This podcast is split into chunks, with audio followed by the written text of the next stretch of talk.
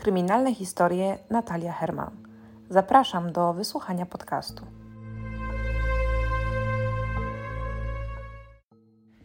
Koszmar. Prawdziwy koszmar rozegrał się w Poznaniu. Matka zastępcza sprzedawała dzieci pedofilom. Brzmi jak coś niewiarygodnego, coś, co możemy oglądać tylko i wyłącznie na ekranach telewizorów.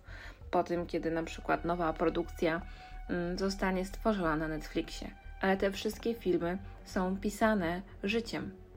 Nikt nie wymyślił tych scenariuszy na nowo. To wszystko kiedyś się zaczęło. I niestety nadal trwa.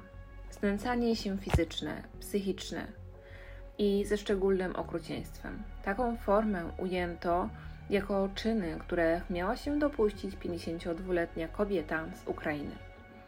Opiekując się dziesięciorgiem dzieci, w marcu 2022 roku znalazła schronienie w Poznaniu. Po pewnym czasie jej podopieczni zaczęli zwierzać się dorosłym na temat tego, co dzieje się tak naprawdę za zamkniętymi drzwiami. Szokujące praktyki, jakie inicjowała Swietłana, to drastyczne i szokujące historie, które wydają się być niemożliwe. Kobieta miała katować dzieci, głodzić je i wykorzystywać seksualnie. Gazeta Wyborcza, działająca w interesie społecznym, zdecydowała się na ujęcie ustaleń śledztwa poznańskiej policji i prokuratury toczącego się od kwietnia 2022 roku. Swietłana P., pełniąca funkcję matki zastępczej dla dziesięciorga dzieci z Ukrainy, miała katować je i sprzedawać pedofilom. Zapraszała pana lub panów do pokoju. Przekazywała dziecko, a sama stała w drzwiach i z telefonem w ręce odmierzała czas. Jedna z dziewczynek, którą gwałcono od pierwszej klasy podstawówki, powiedziała, że mężczyźni trzymali ją za włosy i gwałcili, a matka patrzyła, czy minęło już 20 minut. Czasem się uśmiechała, opowiadał jeden z podopiecznych. Gdy w marcu 2022 roku zatrzymała się u polskiego małżeństwa, zachowywała się najzwyklej w świecie, tak jak każdy inny człowiek. W pewnym momencie zaczęły dzieci zwierzać się gospodarzom, którzy przyjęli Swietłanę. Opowiadały o wymuszanych e, posłuszeństwach. E, często te posłuszeństwa były wymuszane biciem, głodzeniem innymi szokującymi praktykami, jakie miała stosować matka zastępcza toku śledztwa wyszło na jaw, że podawano dzieciom substancje, po których traciły zdolności bronienia się, nie mogły się poruszać. Kobieta następnie przekazywała dzieci mężczyznom, przez których były gwałcone. Te praktyki mogły być stosowane nawet od kilku lat. Opinie biegłych psychiatrów i psychologów potwierdziły, że podejrzana jest poczytalna i będzie mogła stanąć przed sądem. Na razie przebywa w areszcie, który zostanie przedłużony do końca roku. Nie pamiętam takiej sprawy. Zeznania dzieci są precyzyjne i potwierdzają treści zarzutów. Skala tego przestępstwa jest trudna do opisania. Komentowała dla Gazety Wyborczej rzecznik prasowy prokuratury Łukasz Wawrzyniak. Będziemy żądać wysokiej kary, bez taryfy ulgowej, zapowiada. Na kobiecie ciąży aktualnie zarzut prokuratorski. Miała bić i poniżać i głodzić dzieci. Sześciolatce, która zamieszkała u niej tuż przed wojną, wyrywała włosy, a do ust wpychała pieluchem zabrudzoną moczem i kałem. Biła tłuczkiem po głowie i rękach oraz paskiem i gałęziami po pośladkach. Czytamy w tekście Piotra Żytnickiego. Lekarze stwierdzili u całej dziesiątki skrajne niedożywienie. Na ich ciałach znaleziono mnóstwo siniaków, rany w różnym stopniu wygojenia. Śladów po wyrywanych włosach nie było końca. Swietłana P. 24 e, lutego 2022 roku, gdy Rosja najechała na Ukrainę, mieszkała w niewielkim e, mieście w obwodzie dniepropetrowskim, gdzie od ponad 20 lat opiekowała się sierotami i dziećmi z patologicznych domów. Własnych dzieci nie miała.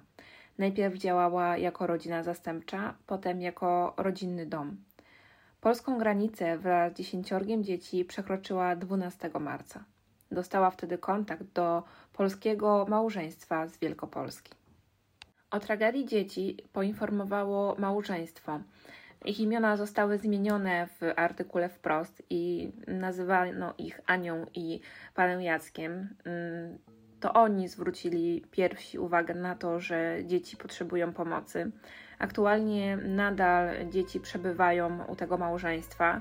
E, małżeństwo nie chce rozmawiać z dziennikarzami. Zdradziło jednak, że zdarzyły się już telefony z groźbami po ukraińsku. Dzieci natomiast wykazują objawy charakterystyczne dla osób doznających przemocy fizycznej, psychicznej oraz seksualnej. Jak zauważyła Gazeta Wyborcza, dalsze ustalenia szokują nawet najbardziej doświadczonych śledczych. Wspominają o tym, że dawno nie pamiętają takiej sprawy, gdzie tak dotkliwie zostały skrzywdzone dzieci. Natomiast ja pamiętam. Odbyła się ona w Zabrzu w zakonie, który prowadziła siostra Bernadetta. Mam nadzieję, że pamiętacie o sprawie z Zabrza, która wyszła na światło dzienne tak naprawdę dopiero w 2015 roku, a tam dzieci były gwałcone i bite od nawet kilkudziesięciu lat, ponieważ zakon trwał bardzo długo, a ten ośrodek dla dzieci, które siostry prowadziły, trwał praktycznie tyle, co mm, zakon z siostrami. Prokurator ustaliła, że kobieta działała w porozumieniu z nieustalonymi mężczyznami i uczyniła sobie stałe źródło dochodu z przekazywania dzieci w celu doprowadzenia podstępem do udziału w obcowaniu płciowym. Miało do tego dochodzić nie tylko w Ukrainie, ale także już na terenie Polski. Prokuratura pisze o stosunkach oralnych i dopochwowych, wkładaniu rąk w rękawiczkach do pochwy kilkulatki oraz o zmuszaniu o m.in. lizania pośladków mężczyzn po skorzystaniu przez nich z toalety. Według wszystkich zeznań w międzyczasie Swietłana P. miała stać w drzwiach i wszystko obserwować. Widziała na co dzień gwałty, które stosowali dorośli mężczyźni na małych dziewczynkach. Sama również miała molestować dzieci. W sumie ofiarami przemocy seksualnej Swietłany P. oraz nieustalonych mężczyzn było ośmioro dzieci, informuje gazeta. Pytanie brzmi tylko, jak jest to możliwe, że kobieta przez tyle lat prowadziła dom zastępczy dla dzieci i wszystkie te zachowania uchodziły jej na sucho? Jaką musiała być kobietą, że uciekła z kraju przed wojną, zabierając dzieci, które stanowiły jej główne źródło dochodu, i tutaj w Polsce od razu wiedziała, jak ma poprowadzić swoje brudne interesy, aby nadal zarabiać. W jej kraju toczy się wojna, a ona niczym nie różni się w skali okrutności stosowanej wobec dzieci do tego, co Rosja robi z Ukrainą. Jestem zbulwersowana i czuję duże obrzydzenie do tej osoby. Bardzo ciężko przechodziły mi słowa dotyczące opisu skali okrucieństwa, który stosowała ta kobieta na dzieciach. Krzywda, która została im wyrządzona, będzie się ciągła z nimi już do końca życia.